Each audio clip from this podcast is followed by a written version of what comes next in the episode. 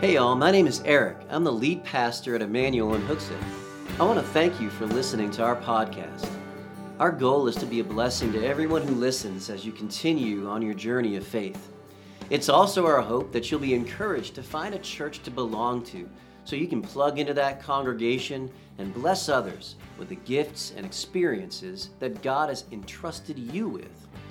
If you're being encouraged or challenged by this teaching, would you consider giving us a five star review? That review and rating moves us up the list so others might find us more easily so they too can benefit from this podcast. Well, I hope this podcast is a blessing to you and encourages you to get out there and be the blessing. God bless.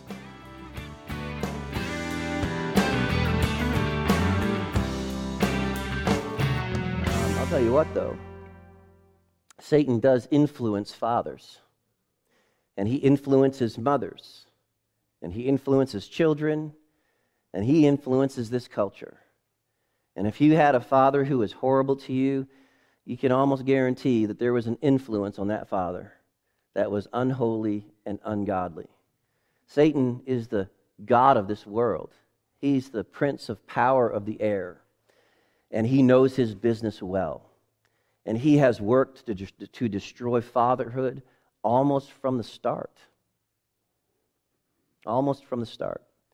We're going to take a look at our text this morning, lest Satan, the, the adversary, should take advantage of us, for we are not ignorant of his devices. Now, if you're just joining us this morning for the first time, we're at the tail end of a series on Satan, and I want to encourage you to go online, youtube.com slash Emmanuel Hooksett, catch up on the messages. You'll find playlists on there for our sermon series, and you can find this right online and, and go back. Someone texted me the other day. They said, Man, I want to thank you for this series. I've been going back and I have been watching these sermons over again, and it is, it is so helpful. See, we're not ignorant anymore. If you've been coming to this church for the last seven weeks or so, you can no longer claim ignorance. Now, you can willfully pretend that Satan doesn't exist. You can pretend that he's not influencing you or your family. You can pretend that everything is fine and we don't really have an enemy, and you can just go about your life ignorantly. But we know that willful ignorance is actually stupidity. Now that you're aware, if you refuse to engage, if you refuse to open your eyes, well, I just said what I said. It's kind of dumb, isn't it? If you knew you were sick, I mean, really sick, and you didn't go to the doctors, and you refused to go to the doctors, or you went and the doctor said, hey, you need to take this medicine, and then you went home and you pretended everything was fine, but you got sicker and sicker and sicker, I think I would be within my bounds of saying, you're kind of dumb, right? That's not, that's not ignorance anymore because you know you're sick and you know what to take. And my concern about messages like this, important messages like this, is that we hear them, but we're just doing church on Sunday. And it's just another sermon. And we walk out and we forget what we've heard. But I really believe that this series is one of the most important series, series I have ever preached. That people need to know they have an enemy and that this enemy is out to destroy and to kill not only them, but the people with whom they have to do. Not only you, but your family and your friends, and especially your church. Satan, the enemy, and his demons are active in church today. You can almost guarantee that they're here today. And they're whispering in our ears, and we went over how does Satan how does Satan attack us? How does he speak to us? How does he whisper to us? And he whispers to us through our culture. And churches are necessarily counter to the culture where the culture embraces evil. Now, there's some churches that are not counterculture. There's some churches that are just social clubs, but there's a lot of good, God honoring churches. And they're going to they're to be abused by the culture, and they're going to be mischaracterized by the culture as places of hate. We have to be careful that the culture does not influence us to turn our back on the Word of God and the God of the Word. He influences us through other people. People will speak things to us. ungodly things. They will try to draw us into ungodly activities, behaviors, and attitudes. And sometimes those people, those people are believers because believers can be influenced by the enemy. Make no mistake about it. That's a reality. We looked at, at David, a man after God's own heart, influenced by Satan to number the children of Israel, causing great chaos. We looked at Peter. Who loves Peter? I mean, the question should be who doesn't love Peter because he's so much like us? Peter is a screw up. He messed everything up. I mean, he was standing in the face of Jesus saying, Over my dead body, am I going to let you go to Jerusalem to die for the sins of the world so we don't go to hell? He left that last part out. But that's, would have ha- that's what would have happened if Peter succeeded in keeping Christ from the cross. But Peter, influenced by Satan, to try to stop Jesus from doing what Jesus came to do. And sometimes he comes to us and he whispers directly into our ears, not only through, through people and through the culture, but there are times where we'll have thoughts that will enter our mind. And those thoughts are not our own. I'm convinced that Satan and his demons are master ventriloquists, and they can speak in our voice. And he will, he will, he will tempt us and he will speak to us, and, and we need to understand how now we how can how can we defend ourselves? How can we defend ourselves from his devices? How can we defend ourselves from the onslaught? Because he's he's after us, church. He's after Emmanuel. He's after any church that lifts up Jesus Christ and the gospel of Jesus Christ. What, uh, what are we going to talk about this morning, do you think? It's kind of on the slide. It's, it's like an easy test. I'm giving you answers. Uh, we're going we're gonna get into defense, right? We're going to get into defense. Um, what do we do in our efforts to be victorious against this very real threat? Listen, there are families right now, they are divided because one or the other or both husband and wife have been listening to the enemy. There was a woman in a church I used to pastor, and her and her husband were kind of on the rocks. Her husband hadn't cheated on her, but he was just kind of a jerk. Can I get an amen? Yeah. Um, and I've said this in the past. It doesn't make it doesn't take much to turn a jerk into a into a, a monster if you have a willing audience. Like you can talk about your husband and he's just a jerk. But if he's a jerk and everybody knows it, you can start to exaggerate. And, and jerk goes from jerk to monster real quick. This guy was a jerk. He wasn't just a jerk, though, he was mentally ill. So he kind of had an excuse for being a jerk because he wasn't on his meds. And it's funny as a pastor, sometimes you have to counsel, sometimes you have to say, go to a doctor and take your medicine. Like he was taking Philippians chapter 4 and said, That's my magic pill from God. I don't need my medicine. I just think on whatsoever things are true, whatsoever things are holy, whatsoever things are just. Whatsoever. It's wonderful counsel. But if you have a chemical imbalance and God has not miraculously healed you, you need medicine. Uh, and so we had, a, we had a, an intervention with this man.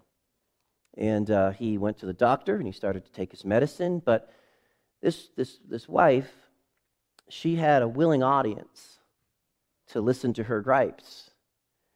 And she would go to, to other women and, and complain about her husband. And, and even though the husband was seeking help and, and getting help, she would complain.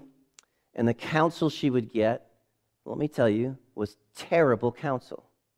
And it's, it's, interesting to me that sometimes we look for counsel from people who have no business counseling. You follow what I'm saying? Um, if I want to know how to pastor a church, I will probably talk to other pastors who are doing it well.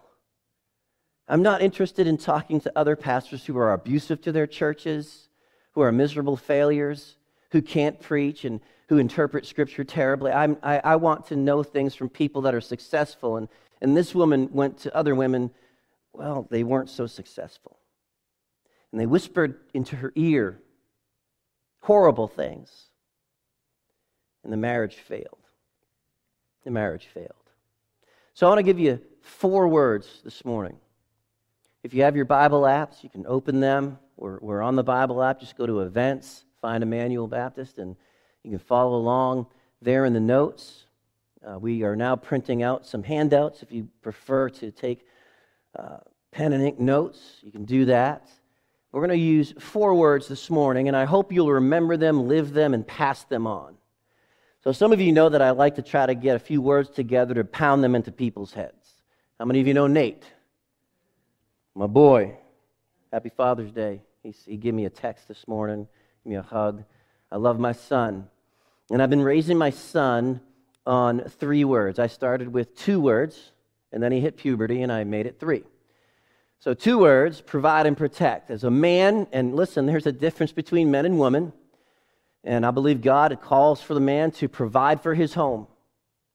You ought to provide for your family. You ought to do everything you can do to provide for your family. My mom and dad especially taught me that if you get laid off at your job and you got to work at McDonald's until you get a better job, you work at McDonald's and bring in whatever you can, but you don't stop looking for that better job. You don't just sit on the couch and play Xbox all day, right? We were taught to provide, and so I pass that on to my son. Provide.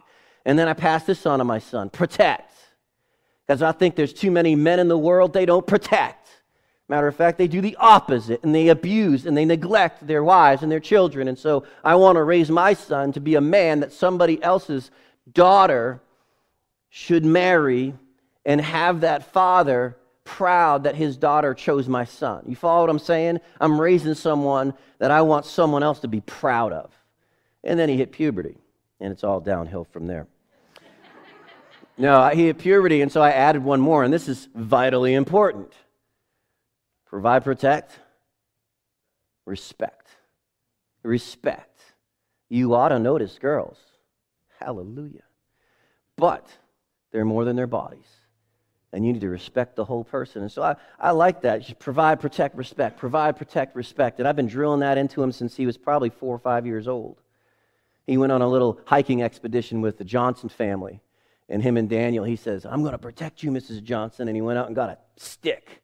And he's out in front of the crew and he's going to protect her from whatever was in the woods. Like five or six years old. He's like, Dad, stop embarrassing me. I'm proud of you, buddy. We're going to use four words today. I want you to hold on to them.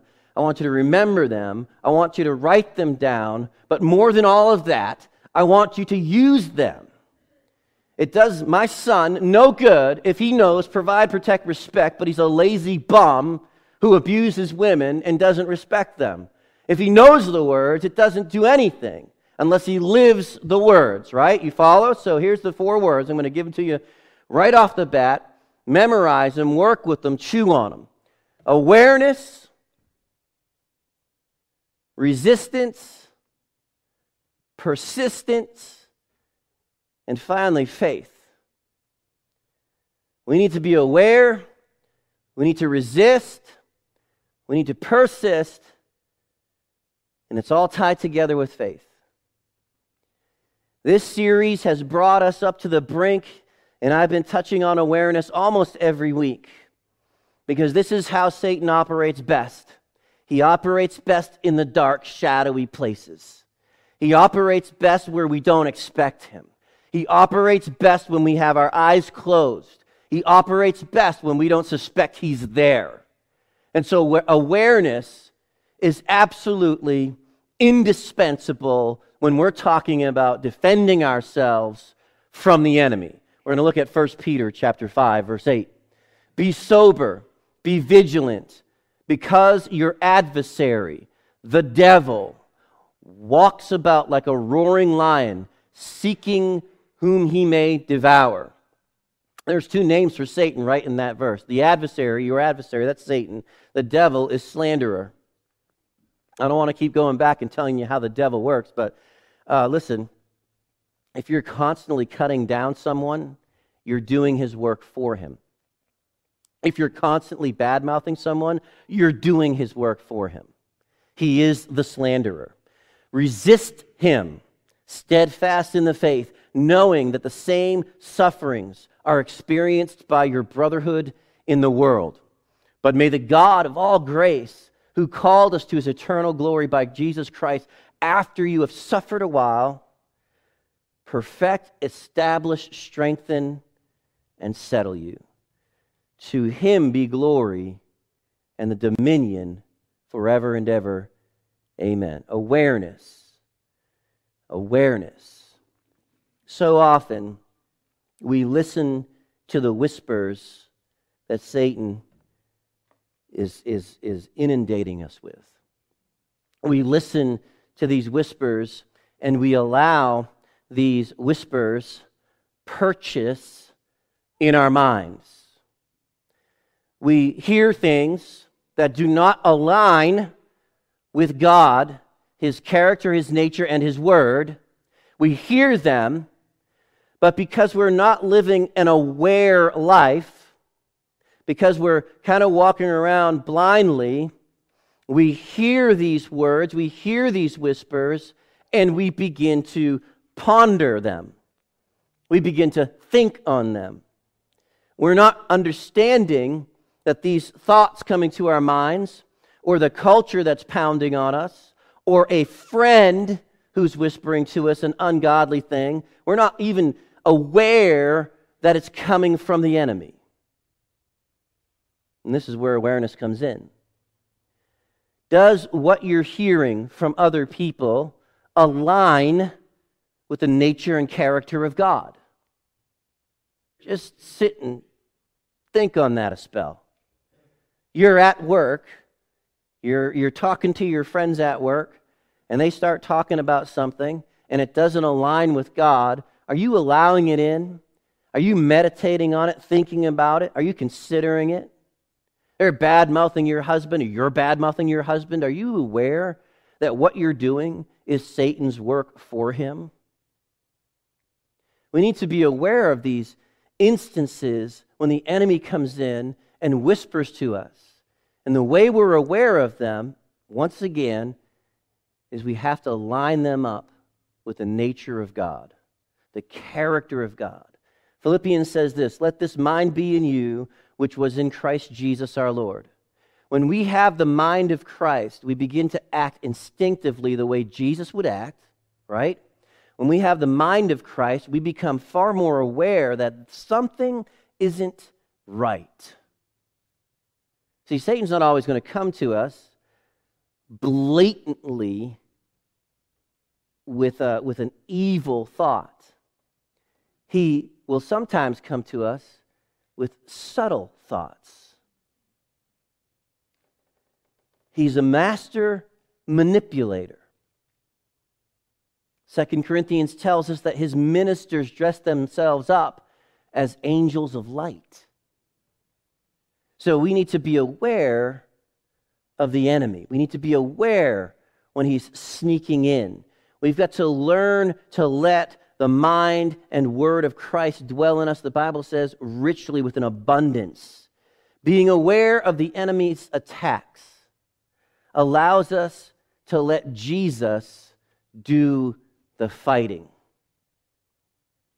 I want you to understand that. You're not going to wrestle with the devil personally. I'm going to see that in Ephesians in a few moments. When you become aware that it is Satan or his demons trying to manipulate you, you can turn him over to Jesus. When we were studying through Second Corinthians and we saw the false teachers, right? They were, they were manipulating the church. I do not believe these were saved men. Paul actually told them to check themselves to make sure they were saved. He wasn't saying that to the whole church, he was saying that to these false teachers. And these false teachers were whispering religious things to this church but one thing, especially, they were doing was they were diminishing the authority of Paul and the character of Paul. And Paul was given charge over the churches. And Paul was an apostle of Jesus Christ. And the words of Paul, especially in those letters, were anointed by God. And so, what these false teachers were doing, where they were, they were calling into question the very word of God, and they were manipulating it.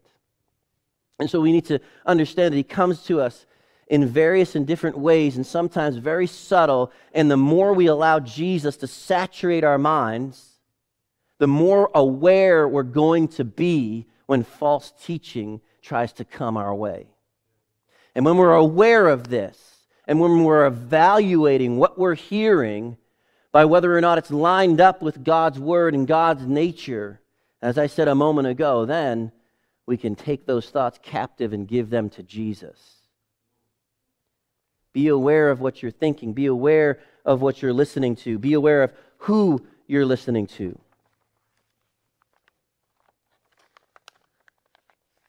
Early in my ministry, I was attacked by spiritual presence. And we, we haven't talked a lot about this. It's been very practical teaching, but let me be abundantly clear. When I talk about the whispers and the direct contact from a spiritual enemy, this happens. And I had answered the call to ministry, or it was, it was right before, during the process of answering that call, that the enemy came crushing down on me. And I made a mistake.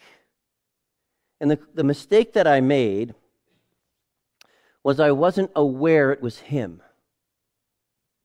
I, I thought the, the ideas that were coming to my mind, I, I, I thought they were my ideas. I thought they were my thoughts, and there were doubts, and there were questions, and there were fears. And I thought it was just from me.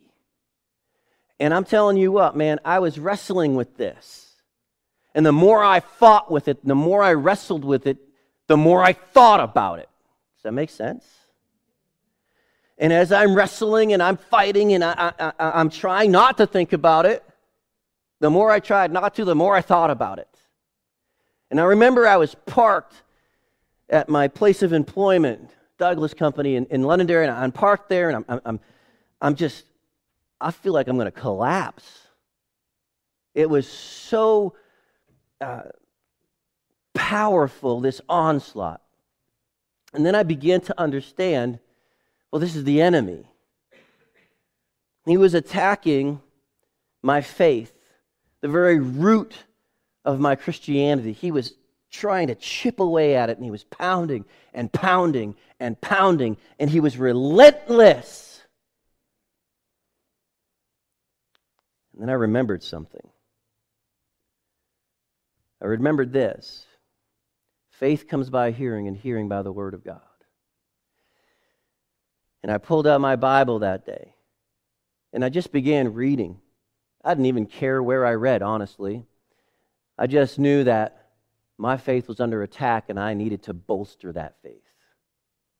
Folks, the mistake I made, though, in those early days was I listened to the wrong voices. I listened to the enemy, and he had me on the ropes. I wasn't aware of what he was doing, and I spent far too much time wrestling instead of trusting in Jesus. It's an amazing thing. I, I, I still to this day look back at it, and it was an almost, an almost physical assault. It was, it was, it was that powerful. And, and I see some of you were, were nodding your heads. You know what I'm talking about. Uh, you've been there, done that, got their certificate. So, first word awareness. Just being aware sets your defense. So, you, you all know that I coach football, most of you, and about 10 of you care. I get it. So, I'm not going to push this analogy further than you can stomach. But I'll tell you something. When you know what the enemy is doing, you will be far more prepared to defend yourself. We were playing a game against Pembroke, and we were, we were holding our own, but we just couldn't get our offense going. We just couldn't quite get things moving. And we had a coach, so you have several coaches, four in our case. You can't look at everything. I'm looking at my offensive line, I'm looking at my quarterback, I'm looking at this, and, and I'm not seeing something the defense was doing. The enemy was doing this certain thing. They're actually cheating, honestly. They had eight men up in the box, and they weren't supposed to in this particular age group. So eight men up, anyways, forget it. So Troy gets me, my brother-in-law from California. They were they were pushing their linebackers forward, and And so my special teams coach came over. He's like, hey, listen, man, they're pushing their linebackers up. They're acting like eight down linemen. Just dump it over the top of them. Let's get some slants going. And, and sure enough, because we became aware, aware of what the enemy was doing, and they are the enemy. Amen, Pembroke, Nate? They are the enemy. yeah, we were able, he says, preach, we were able to, you know, get seven touchdowns that day. But the first quarter, we, were, we weren't going anywhere. This is what awareness does. When you're aware, husbands, wives, when you're aware, it protects you from being an agent of Satan in your marriage. And it gives you an opportunity to be an agent of grace in your marriage. So, awareness is the first word. We're going to have to rush through this. Therefore, submit to God, resist the devil, and he will flee from you. So, the second word, resistance, right? Awareness, resistance. You know, there's a place in Jude, the brother of the half brother of Jesus, brother James, Jude, uh, is talking about this, this moment in time where Michael the archangel was, was contesting with the devil. And the Bible says that Michael said, The Lord rebuke you.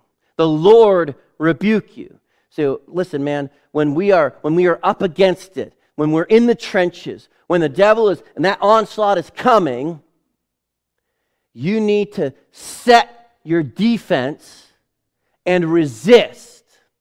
It's not going on offense, right? You're not trying to gain ground. As a matter of fact, we're going to look at Ephesians in just a moment. And you're going to set your defense.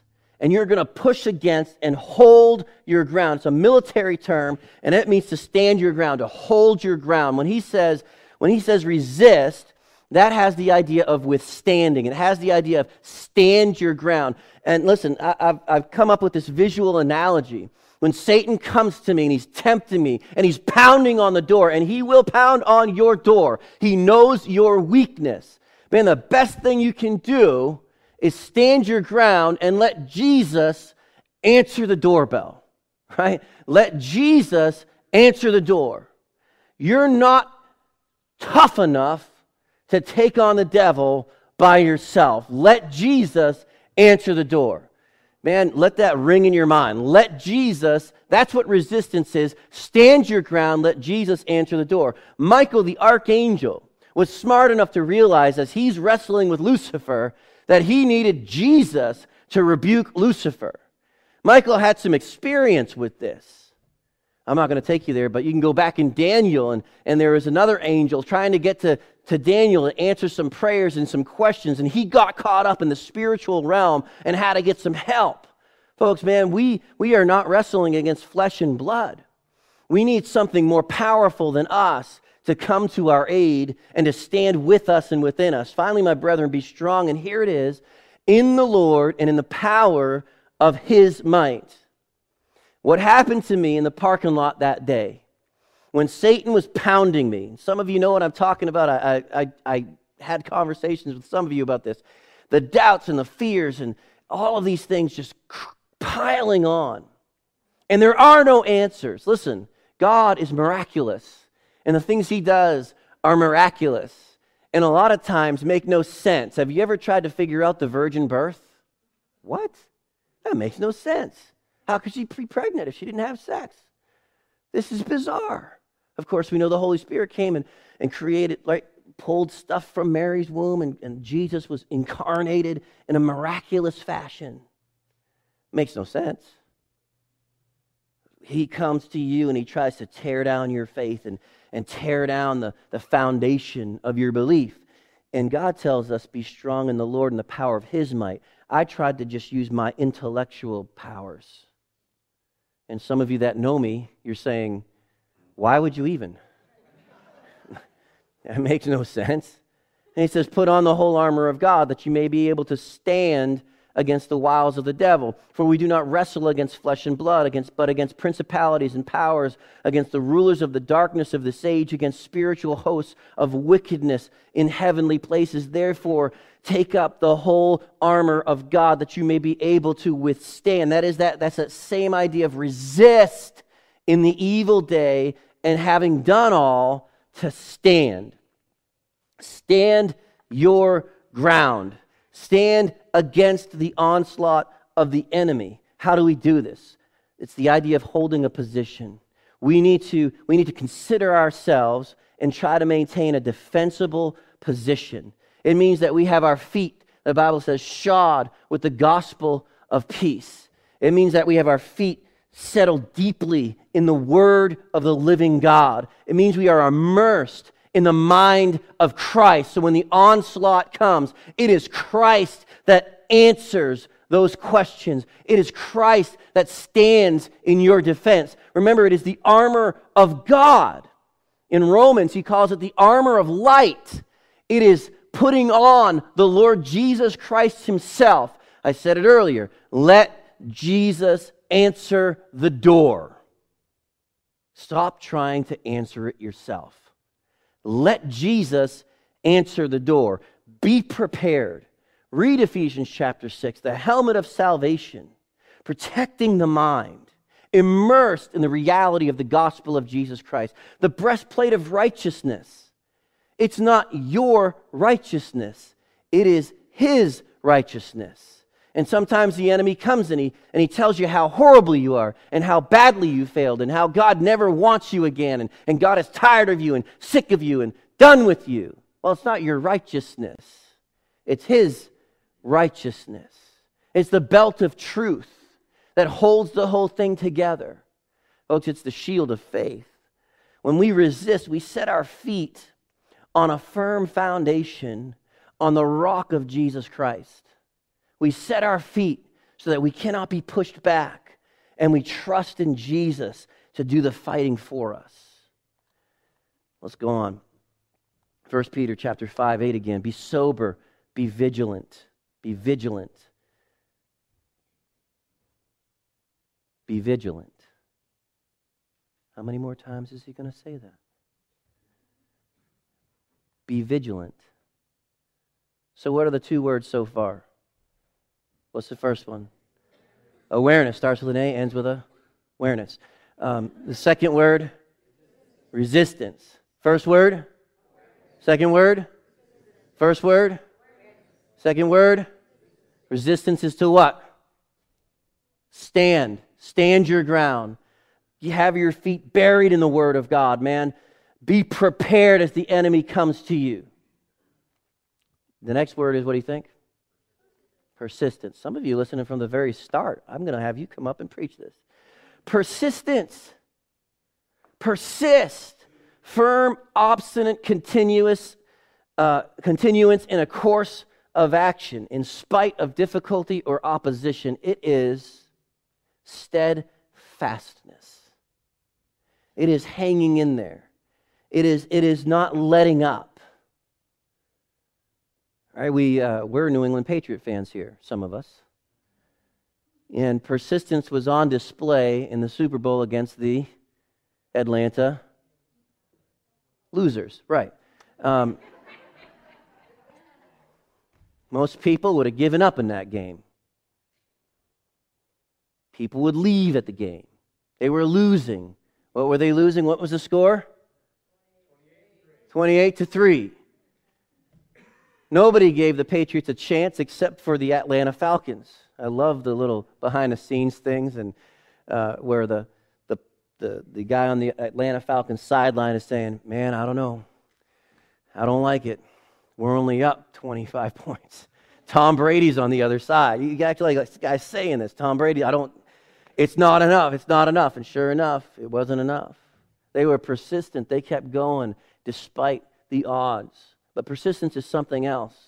It's keenly connected to awareness and resistance because here's what the enemy will do. I guarantee it. If he has been beating the snot out of you, right, you've been falling into temptation and failing.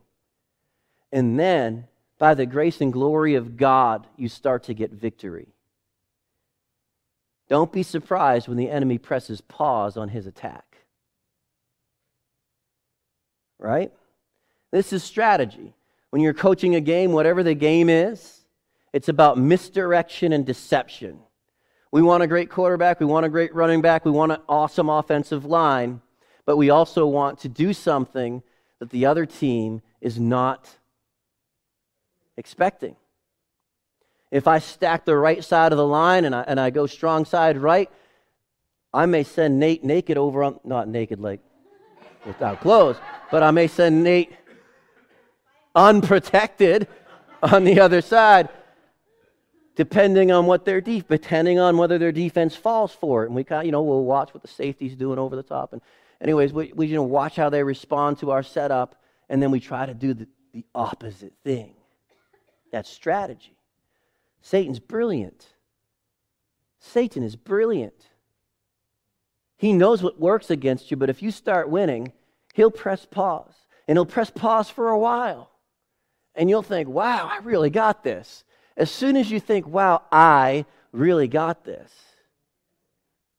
what does the Word of God teach us about pride? Pride comes before a fall, and a haughty heart before destruction. So, this is where persistent comes in. We have to constantly be aware. We can't let up. You can't let down your guard. You need to be persistent. You need to know that if he stops coming at you in a certain way, he's going to come back. He's going to come back. He will hammer you and beat you down and push and push and push and push, and then radio silence, he will stop. We're, listen, we're working against an intelligent foe. He knows what works. He's the best coach in the game. Let me rephrase. Let me rephrase. He's the second best coach in the game. In our playbook, our playbook, it's better than his playbook. And this is where we started the series. You need to know your playbook.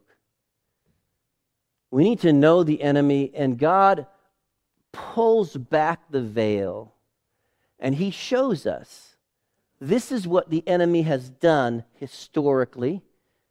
And so we can expect this is what the enemy will do presently. Above all, taking with you the shield of faith, which will, with which you will be able to quench all the fiery darts of the wicked one. So then, Romans, faith comes by hearing, and hearing by the word of God. This defense that we have. Awareness,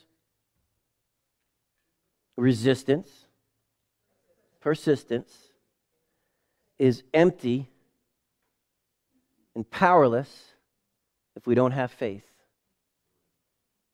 and if we don't know the Word of God. If we don't know the Word of God and we don't know the God of the Word, it will be very difficult for us to be aware of the machinations of the devil. You follow? If, you if you're not familiar with the character of God, nature of God, it will be difficult for you to be aware when a counterfeit comes and starts whispering in your ear. If we don't know the Word of God and our faith isn't strong in the Lord Jesus Christ, it will be difficult for us to persist when it gets tough or when it gets silent. And I think persisting is sometimes more difficult when it gets silent. And so we need to be fully immersed in the Word of God and in the God of the Word because it gives us faith. It helps us understand Jesus is greater than the whispers. He gives us wisdom to recognize them. Do you know Jesus this morning? Do you know him? Some people are really interested in Satan and the things of the occult, and maybe that's you here this morning. Maybe you came in and saw that we were doing this series on Satan, and, and this just really intrigues you. And you just love studying this stuff, but you really don't know Jesus as your personal Savior. You've never had a moment where you recognize that before a holy God, that you have sin in your life that separates you from Him and will keep you separated eternally from, from God. There were seven men in the Bible. They were a lot like that. We don't have their names, we have the name of their dad. What a great distinction. This guy must have been so proud. They're called the seven sons of Sceva. the seven sons of Sceva were caught up in the spiritual realm. They were so interested in the occult and interested in, in especially in Paul the apostle, whom God had poured out a measure of his spirit, and the gifts of the spirit were powerful in Paul. So powerful, in fact, that people were being physically healed in the presence of Paul without Paul even touching them. I mean, Paul was doing some pretty amazing things. A man fell out the window because Paul was a long winded preacher, and the guy fell asleep and died. And Paul raised him from the dead. I mean, Paul is a powerful figure. You would think people would worship him as God, but Paul understood that he was just a messenger and that Jesus was God and Jesus got the glory. Well, these seven sons of Sceva, they got really interested in the occult. They got really interested in, in the demonic things and in the power of Paul. And so they were they, they thought themselves to be to be exorcists. And they went about trying to cast out demons. And if you have ever dealt with people that are possessed by demons or in that type of presence, let me just say this. You probably don't want to try that.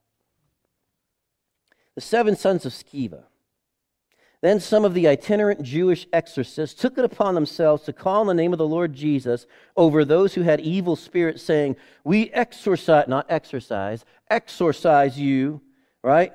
Uh, by, by the Jesus whom Paul preaches. We exorcise you by the Jesus whom Paul preaches. If Paul can do it, we can do it. And so they go to this guy, he's possessed of a, an evil spirit, and they're trying to cast out the devil and these seven sons of Sceva.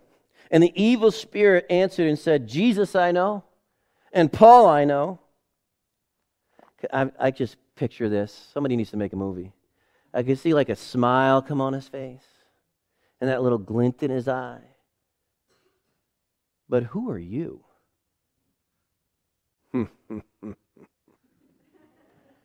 right? The lights go out in the room, and all you hear is screaming. What happens? The Bible's really cool. The evil spirit answered, Jesus I know, Paul I know, but who are you? Then the man in whom the evil spirit was leaped on them, overpowered them, one against seven, prevailed against them, so they fled out of the house naked and wounded, and it became known both to all the Jews and Greeks dwelling in Ephesus and fear fell on them, and the name of the Lord Jesus was magnified. Not the name of Paul, but the name of Jesus. Maybe you're here this morning and you're like the seven sons of Sceva. You just got interest in this topic and that's driving you. Can I point you to where the glory went? After all that was said and done, the name of Jesus Christ was magnified and glorified. If you don't know Jesus, you don't belong in that world. Matter of fact, if you do know Jesus, set your feet and stand and let Him answer the door. Let Him answer the questions. Be aware. Shut it down. Hey, all, thanks for listening to this podcast. If you'd like to know more, please go to our website, emmanuelhooksett.com, where you'll find helpful links and resources, and where you can contact us directly. That web address again is emmanuelhooksett.com. Bless God, get out there, and be the blessing.